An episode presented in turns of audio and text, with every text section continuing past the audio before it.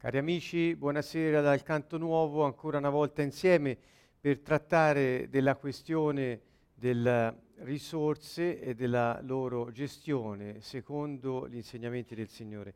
Abbiamo cercato in questa lunga serie di poter ehm, guardare alle varie parole che il Signore ci ha dato nel Vangelo per trarre da queste dei principi. Siamo arrivati, diciamo, a, una, a un buon punto gli ultimi due principi di questa serie so, sono il principio 39 e 40 e poi abbiamo concluso con l'illustrazione di questo grande numero di principi.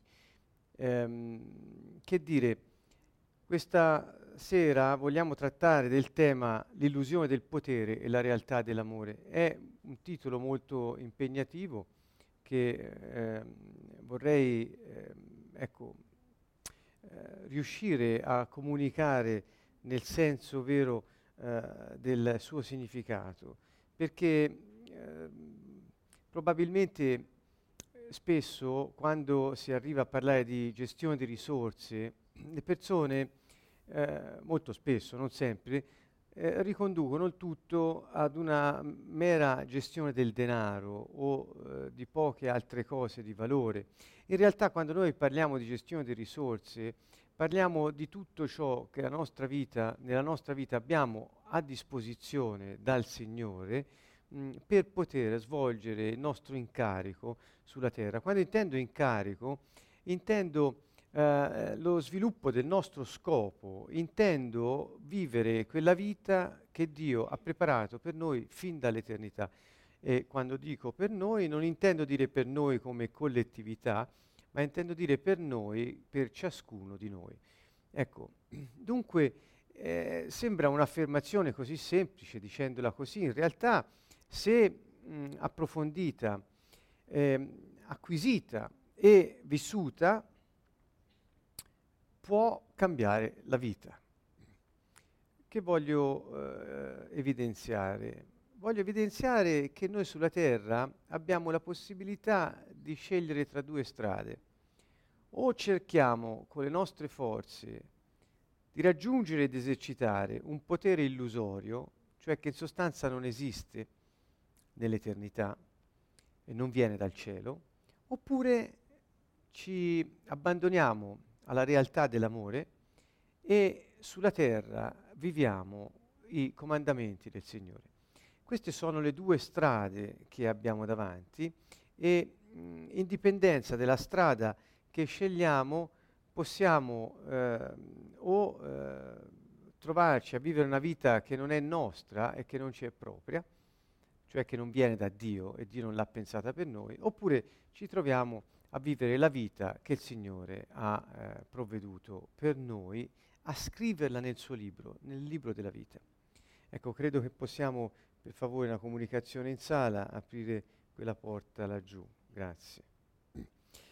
Bene, mh, mm, vediamo il principio numero 39 che ci porta ad una realtà molto profonda. Gli ultimi due principi sono i principi del, tratti dal Vangelo di Giovanni quindi da questo libro di Giovanni, e eh, sotto questo profilo, l'ho già detto altre volte, è molto profondo perché eh, è tra i Vangeli quello che più di ogni altro ci fa capire eh, la realtà eh, delle due dimensioni, del cielo e della terra e di come si può vivere sulla terra ehm, appunto traendo eh, dal cielo ogni nostra risorsa. E, ehm, Bene, ora andiamo un po' dentro il principio. Il diavolo ti dà l'impressione di avere potere accumulando ricchezze. Può farti assaporare il gusto del potere attraverso lo sfruttamento degli altri e l'influenza sociale. Ma il suo scopo è rubare, uccidere e distruggere. Gesù invece è venuto per darti la vita in abbondanza. Lasciati guidare dalla parola di Gesù. Dunque, le due vie a cui accennavo prima, l'illusione del potere o la realtà dell'amore, sono un po' sviluppati in questa descrizione mm, è tutto personale, di questo principio che ho tratto poi, come vediamo, da Giovanni 10, dove si parla della voce del pastore. Che cosa ci lascia comprendere, anche a chiare note, il Signore? È che il potere esercitato secondo i sistemi del mondo eh, per gli scopi e i valori, il sistema di riferimento del mondo stesso è un potere illusorio. Perché? Perché è un potere che appartiene a questo mondo. Cioè è un potere inventato, deviato, snaturato dal diavolo e dagli uomini che lo seguono. Non è il potere che Dio ha dato all'uomo. Io questo lo metto in evidenza. Dio dette all'uomo autorità e potere quando lo pensò. In Genesi 1:26 Dio dice di fare l'uomo, pensa di fare l'uomo e dice lo vogliamo fare a, a nostra immagine, nostra somiglianza. Ecco, ehm, e domini su tutta la terra. Poi crea l'uomo, maschio e femmina, li benedice e gli dice portate frutto, moltiplicatevi e distribuitevi su tutta la terra. E poi dice soggiogatela soggiogatela. Dunque è indubbio che Dio aveva in mente, quando pensò all'uomo, di crearlo e di dotarlo di autorità e di potere sull'ambiente nel quale sarebbe stato messo a vivere. Ed è indubbio che una volta che l'ha creato, maschio e femmina, ha dato all'uomo il potere, gliel'ha comunicato, gli ha dato le istruzioni per poter vivere nell'ambiente in cui era stato messo. Nel capitolo 2 della Genesi troviamo tutta la storia, della, i dettagli sulla creazione dell'uomo, il maschio, poi la femmina, poi eh, troveremo i dettagli di quando Dio mise Adamo, il maschio, quando la femmina ancora non era apparsa sulla scena, nel giardino di Edene dette le istruzioni di coltivare e custodire tutto ciò che gli aveva messo nelle mani. Quindi questo è il quadro iniziale Dio non cambia idea sull'uomo, non l'ha mai cambiata perché Dio è Dio e non cambia idea. E lui ciò che ha previsto e che inizia lo finisce sempre. L'uomo eh, rinunciò ad esercitare quel potere divino che Dio le aveva dato, quell'autorità eh, di posizione e di influenza nel creato sulla terra, cedendo quella sua posizione di potere sul pianeta al diavolo che attraverso il peccato lo aveva corrotto e reso incapace di contenere quella santità di Dio, lo Spirito stesso di Dio, che poteva, eh, che, insieme all'uomo, realizzare la volontà scritta nel cielo. Ecco, questa è la storia. Dio non ha cambiato idea, l'uomo ha commesso questo atto di alto tradimento nei confronti del regno celeste e ha consegnato il suo incarico di dominio di autorità, di potere sul creato e sull'ambiente, sulle circostanze stesse, l'ha consegnato al nemico, divenendo in qualche modo succube di questo nemico che esercita un potere che non gli è stato dato, un potere che è stato distorto nel momento in cui è passato nelle sue mani ed, è, ed, è, stato deviato, tanto che quando Dio eh, eh, subito dopo il peccato di Adamo ed Eva si rivolse per, eh, a, sia ad Adamo che a, che a Eva, ricorderete che eh, eh, chiedeva ad Adamo, Adamo dove sei, ehm, mentre Eva non chiese dove sei? ma cosa hai fatto, ora non è il momento di poter specificare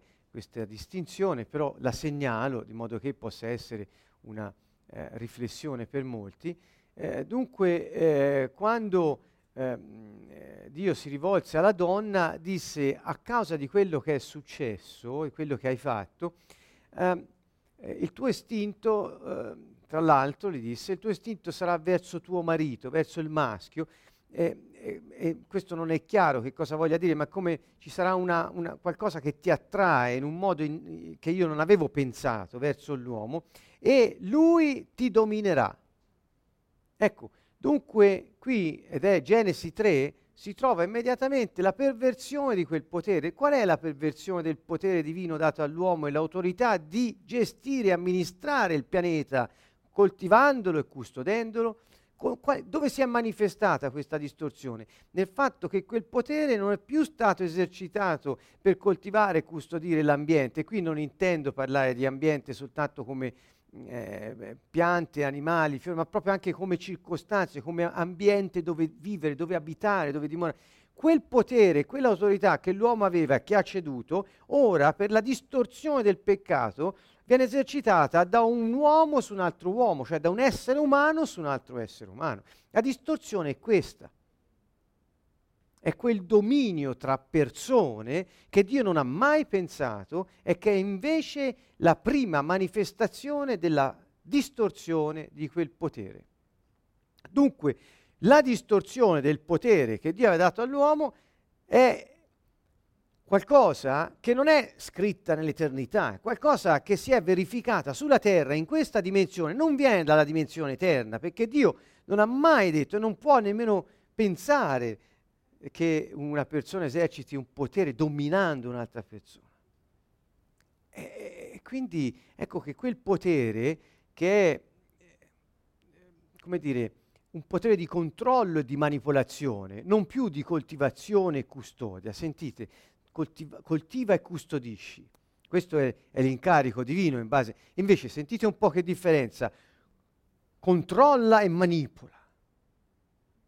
È, è differente, proprio il modo di, esprim- di esprimersi proprio del, del, termine stesso, il contenuto della, dell'atto di dominio è qualcosa che ha a che fare con dei sistemi che ora devono organizzare i propositi malvagi e maligni del diavolo che usando gli uomini e la loro tendenza al peccato nella carne corrotta può, eh, eh, con la distorsione del potere, eh, mantenere i sistemi stessi e mantenere questa cappa di eh, scarsità di mancanza sulla terra per cui tutti devono competere con tutti e tutti si fanno le scarpe tra di loro.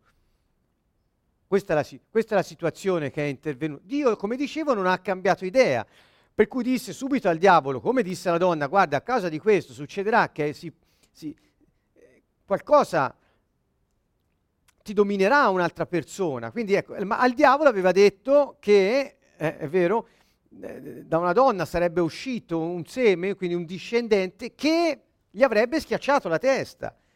Si dice, tu gli, avrai, gli insidierai il calcagno, cioè gli, farai, gli produrrai dei, de, delle ferite nel, nel, piede, perché mentre quello ti schiaccia la testa, te fer, lo ferisci nel corpo, vuol dire, ma ti schiaccia la testa, cioè l'autorità che te pensi di avere ti sarà schiacciata.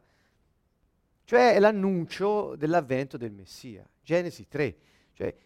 Dio non cambia idea, c'è un ammutinamento, c'è un, un colpo di Stato quasi, una, lo chiamerei un, un, sì, un, alto tradimento da parte dell'uomo delegato dal re, Signore sulla terra, che eh, proclamando indipendenza rinuncia a quel potere, permette che il diavolo lo distorca usando l'uomo per realizzare i suoi propositi malvagi di invidia gelosia per l'uomo, di odio verso Dio. E Dio dice verrà chi ti schiaccerà la testa. Cioè il, il, ver, verrò io stesso, la, la sostanza è questa. Ti sarà schiacciata la testa, perderai l'autorità che hai usurpato. Nel frattempo però ci saranno dei problemi a causa di, questo, di questa proclamazione di indipendenza da parte dell'uomo. Quando sarà venuto colui che schiaccerà la testa al diavolo, allora l'uomo sarà rimesso in grado di poter di nuovo coltivare e custodire amministrare l'ambiente dominando per conto di Dio con l'amore che Dio ha messo dentro l'uomo. Cioè allora l'uomo, eh, reso di nuovo santo come una seconda creazione attraverso l'opera del Messia redentrice, l'uomo potrà di nuovo ricevere la persona dello Spirito Santo in lui, essere la sua dimora e nuovamente esercitare quel dominio, quel potere che invece aveva ceduto. Ecco in breve la storia. Dice dove stanno le risorse in questo ambi- ambito? Ma come dove stanno? Eh, Dio mise l'uomo nel giardino, gli disse dai il nome agli animali, coltiva e custodisci perché tutto prosperi. Era, come dire, io la vedo così almeno, era un, come un momento siccome l'incarico era di, di, espandersi su tutta la terra, era come intanto stai nel giardino e, e esercitati a, a, a, dominare, esercitati es- eh, nel manifestare tutto quello che io ho messo dentro di te, sviluppa il potenziale che hai. Mm. Um, dunque, quando noi abbiamo a che fare con i sistemi del mondo, che sono i sistemi organizzati dal diavolo per poter esercitare quel dominio perverso sulla terra, cioè mettere uomini contro uomini perché l'uno cerchi di dominare sull'altro, o come disse Gesù, ricorderete sempre il famoso episodio di Giovanni e Giacomo portati dalla madre che vanno a chiedere eh, un, un, un, ministero nel governo di, di, Gesù. Ricorderete, dice guarda Signore, quando nel tuo regno i miei figli vorrebbero essere alti ministri, uno alla tua destra, uno alla tua sinistra. Eh, Gesù non li rimproverò per il loro desiderio di essere grandi nel regno di Dio, eh, assolutamente, ma gli disse quale sarebbe stato il modo per diventare grandi nel suo regno. Dice, quanto poi alla posizione che eh, potete assumere, quella spetta al Padre mio darvela. Ma disse, il modo è uno solo, è quello di farvi piccoli, cioè nel senso, non piccoli, non è, non è svalutante. Il, il modo per essere grandi nel regno di Dio è quindi esprimere appieno quel potenziale di amministrazione di gestione, di esecuzione della volontà di Dio sulla terra è quello di servire gli altri, così come io sono venuto a servire voi. Cioè, servire anche qui non ha un senso svalutativo eh, mh, mm, che si potrebbe attribuire ad, un, ad una persona che eh, si annulla diventando iperadattato e facendo solo ciò che vogliono gli altri. Spesso nella religione di solito è compreso in questo modo. No, per, per Gesù servire voleva dire eh, eh, eh, mettere a disposizione degli altri la tua vera identità. Questo, questo, è il punto, cioè servi agli altri il meglio che hai, che Dio ha messo dentro di te. E cos'è il meglio che Dio ha messo dentro di te? Tutti quei talenti, quelle qualità e lo spirito che hai, che tende al coraggio, alla speranza, alla fiducia, alla curiosità, alla, alla, all'originalità, della creatività, tutto, tutto quello che Dio ha messo in te. Servilo agli altri. Ecco. Gesù disse la mia vita, io sono venuto a servire la mia vita, a darla in riscatto per molti. Quindi la nostra vita mettiamola al servizio degli altri, ma esprimendo il meglio di noi per gli altri. Capiamo bene che quando si comprende il termine servire con il termine, cioè si confonde, non si comprende, si confonde il termine servire con il termine, termine annullarsi per iperadattamento, chi è un po' tecnico in materie... Eh, diciamo, eh, quantomeno relazionali, eh, psicologico-relazionali, ecco, comprende cosa voglio dire. Annullamento per iperadattamento vuol dire perdere ogni eh, eh, personalità, rinunciare ad essere chi siamo pur di far contenti gli altri e sentirsi vivi. Ecco, nella religione servire vuol dire questo. Ma, ma questo non è nelle intenzioni del Signore. Il Signore non ha mai fatto questo. Il Signore è rimasto sempre sempre fermo sulle sue posizioni, sulla sua decisione. Il Signore non ha smesso un attimo di perseguire il suo scopo e di eseguire il suo incarico. Non ha mai compiaciuto gli altri, è sempre andato a dritto per realizzare la volontà del Padre per lo scopo che gli è stato dato. Dunque questo è il nostro, eh, nostro modello ed è anche il nostro fratello maggiore, primogenito in questa nuova creazione, nella quale noi siamo entrati accettando lui come colui nel quale riporre la nostra fiducia. E dunque il Signore, come dicevo, ha ristabilito le cose perché riprendano a funzionare come al principio. Ora è un periodo in cui noi siamo qui, il diavolo è sempre libero, i sistemi organizzati da lui sulla terra sono in funzione, ma ci siamo noi che abbiamo di nuovo l'autorità di influenza su questa terra perché il regno di Dio si manifesti sulla terra. Quindi in attesa che lui ritorni e, e cieli nuovi, terra nuova, il diavolo sparisce per sempre, noi possiamo fare, siamo chiamati a fare la differenza su questo pianeta. E quindi la, la, la, la notizia che noi vogliamo dare a tutti è che il regno di Dio ci è stato restituito. Noi siamo stati ris- ripristinati nella posizione eh, di dominio, e quando dico di dominio intendo di governo, cioè come esecutori della volontà di Dio, e allora siamo nella condizione di poter consentire al cielo di invadere la terra. Questa è un'affermazione presa anche da, da un amico scrittore che spesso ho citato, Bill Johnson. Ma che vuol dire? Vuol dire che noi, nella posizione in cui siamo eh, in Cristo, questa frase qui in Cristo spesso è usata anche in, ter- in, senso religioso, non si capisce che vuol dire in Cristo. La, nostra posizione in Cristo vuol dire en, eh, l- l- cito la parola greca che viene usata, vuol dire non solo in, come dentro, ma vuol dire anche in unione a.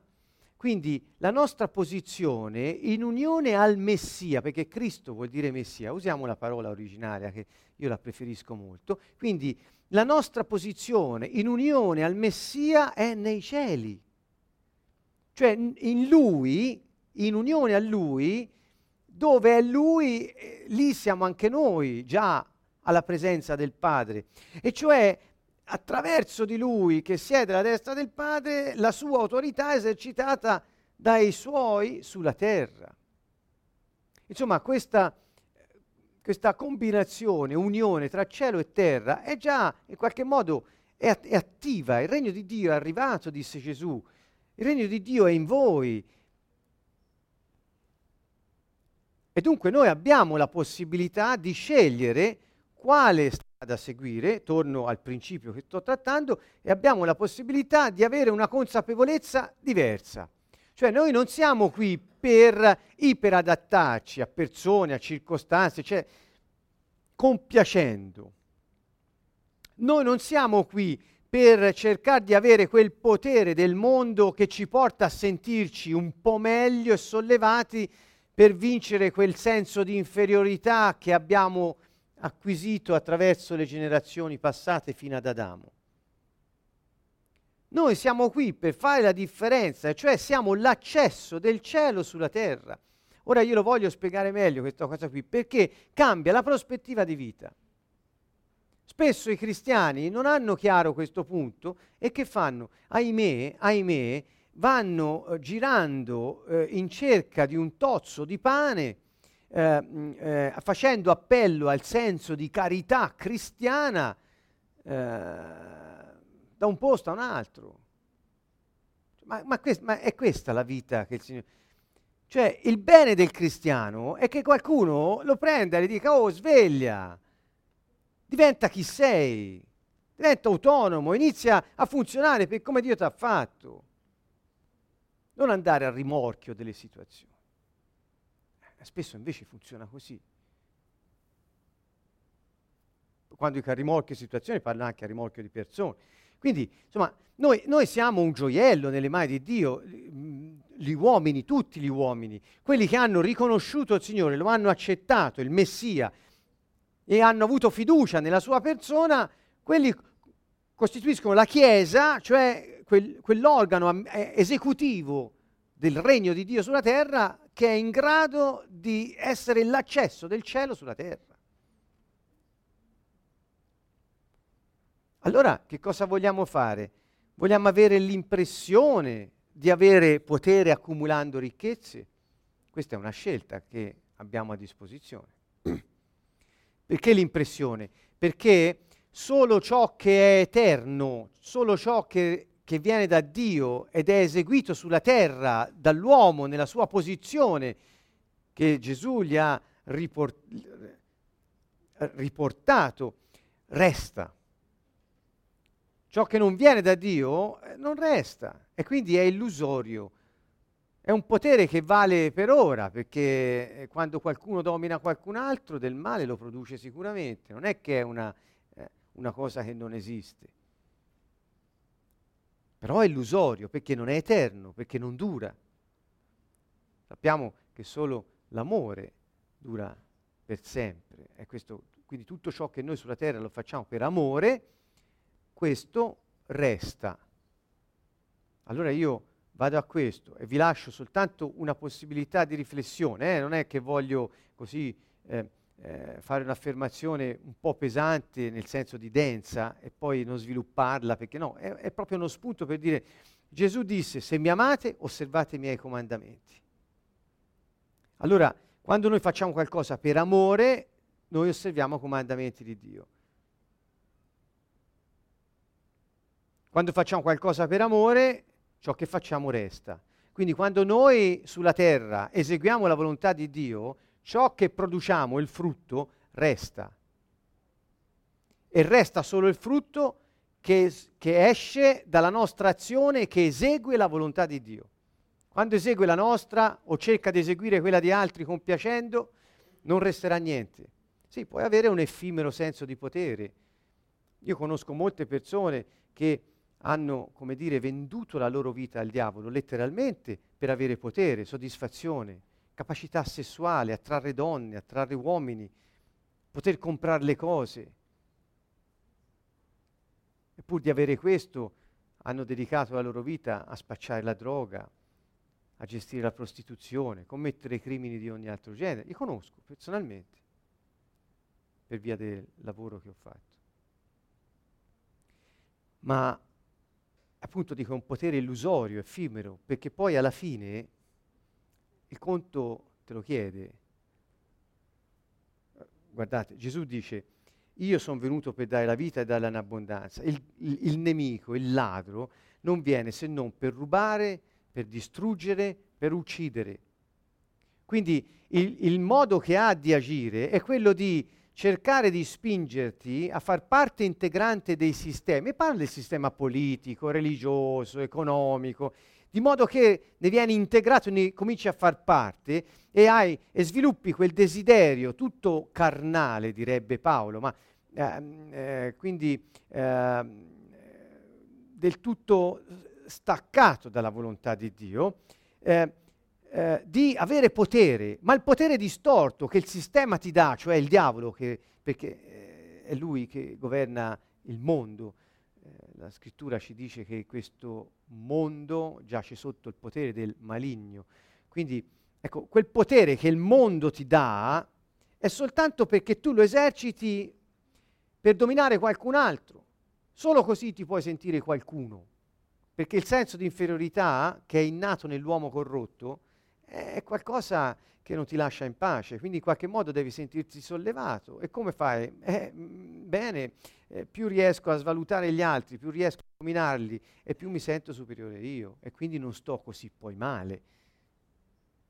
Dunque questo è il potere che ti offre e alla fine, dopo che l'hai esercitato e magari anche avuto, era a chiederti il conto, cioè ti chiede la vita e la perdi. Insomma.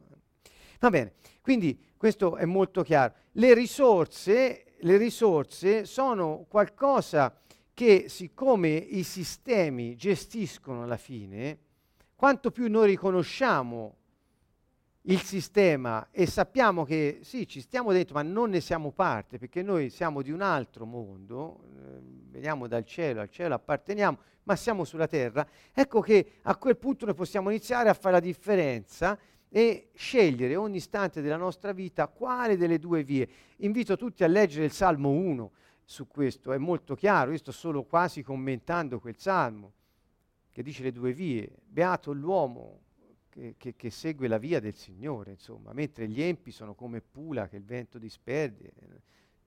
Beh, ma, ma chi, chi, è giusto è come un albero piantato lungo corsi d'acqua, eh, eh, è sempre florido, sempre prospero e tutto ciò che fa li riesce. Così dice il Salmo 1.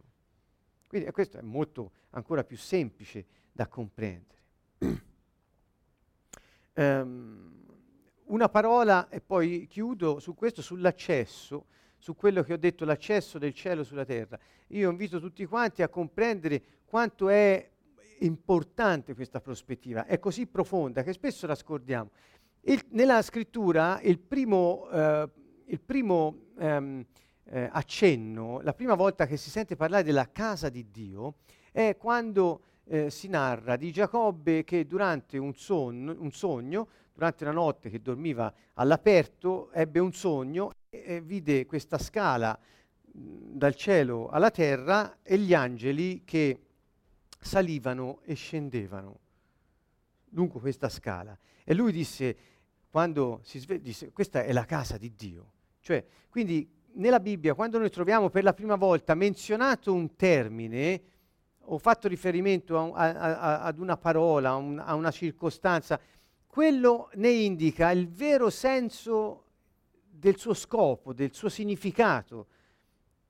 Ehm, così tutte le altre volte che la ritroviamo nella Bibbia sappiamo qual è il vero significato che viene attribuito a quella, attribuito a quella parola. Quindi la casa del Signore è il luogo dove il cielo e la terra sono uniti come una sca- da una scala e le, le, cose del cielo vengono portate in terra, poi questi angeli tornano su, riportano in terra, cioè c'è un accesso. Quindi dov'è la casa del Signore? Là c'è l'accesso del cielo sulla terra.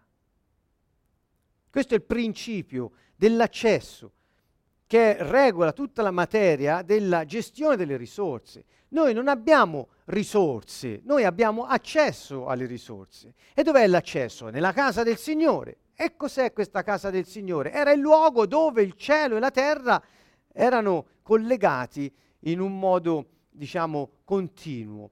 Allora vorrei eh, invitare tutti a ripensare alla casa del Signore o tempio, che altre volte viene tradotto così, tempio del Signore, casa del Signore, eh, senza andare al, a, a, a, Samuele, quindi la storia di Davide con Salomone, il Tempio, eccetera, perché è piuttosto controversa quella lettura.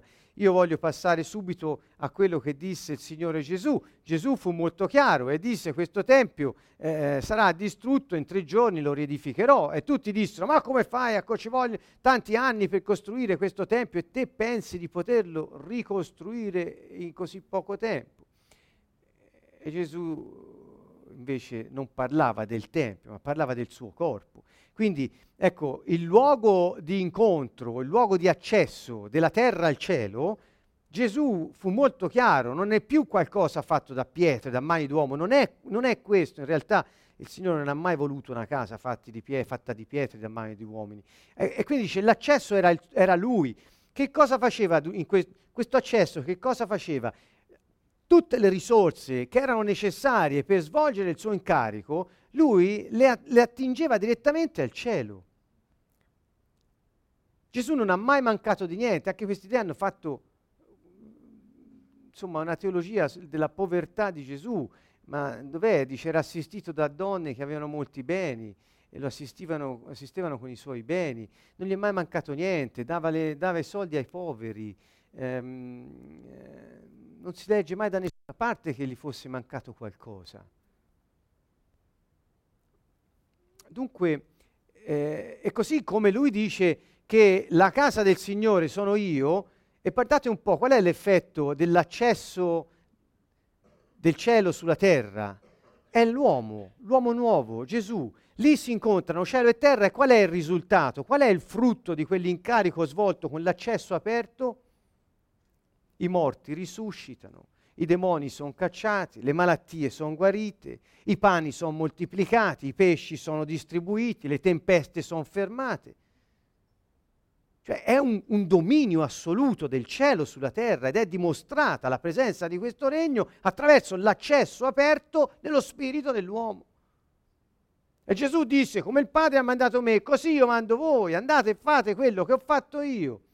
E Paolo dice, non lo sapete, noi siamo il Tempio di Dio. Ecco qui, la casa di Dio, quella iniziale di cui eh, vi ho parlato prima, quando si arriva a Gesù, sono io. Quella casa, quell'accesso, sono io. E chiunque è, riconosce di appartenermi, diventa il Tempio. E quindi diventa l'accesso. E così come noi siamo quella, cioè, Paolo poi lo dice più volte, parla di, di, edificio, voi siete il campo di Dio, l'edificio di Dio, siamo il tempio di Dio. Quindi, cari amici, che sto dicendo?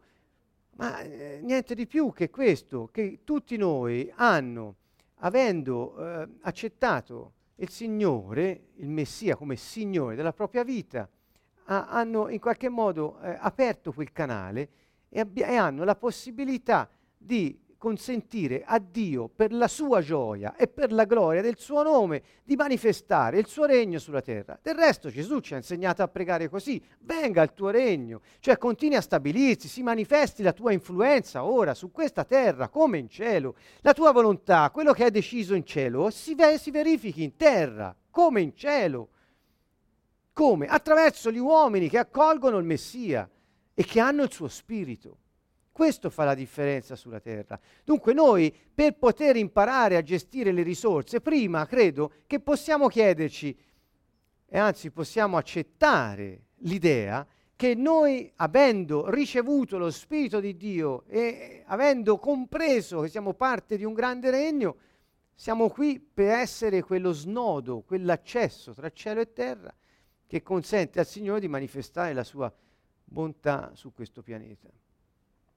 Quindi, cari amici, prima ancora di domandarsi come gestire le risorse, cosa che abbiamo fatto fino ad oggi, ecco qui che alla fine io vi ritorno un po' all'inizio e dico, sappiamo che abbiamo accesso a tutte le risorse necessarie, perché se non accettiamo questo fatto, e dico accettiamo, è quasi triste dirlo, perché che uno debba accettare di essere un prodigio delle mani di Dio è qualcosa, quasi un controsenso, una, una contraddizione in termini. Dunque, eh, se riguardate un attimo la parabola che raccontò Gesù sul figlio prodigo, tutti lo conoscete con questo nome forse, eh, eh, c'era il figlio maggiore che era rimasto nella casa del padre che si indignò un po' quando il figlio, il fratello spendaccione, eh, eh, era tornato a casa pensando di fare lui sì il servo, perché in fondo era un religioso, e quindi eh, quindi fare il servo, eh, cioè stare alle dipendenze di qualcun altro, in quel caso del padre. E il figlio maggiore, che eh, non aveva mai tradito il padre, nel senso non se n'era andato sperperando le risorse di famiglia, ma aveva sempre lavorato sodo e sempre obbedito alle direttive del padre. Sentite, un bravo ragazzo, bravo, iperadattato, sicuramente, ma questo lasciamola alle interpretazioni più tecniche. Voglio dire, era una persona che pensava, siccome sono stato così bravo, io merito qualcosa di più di quel brigante di mio fratello che ha sperperato tutto. Ebbene, il padre lo guarda, quando questo gli rinfaccia questa cosa, il padre lo guarda e dice, ma figlio, te sei sempre stato con me, nella mia casa, quel che è mio, è tu. Lo capite ora che che vuol dire quello che vi ho detto della casa di Dio, dell'accesso del cielo sulla terra. Sei sempre stato nella mia casa. Quel che è mio è tuo.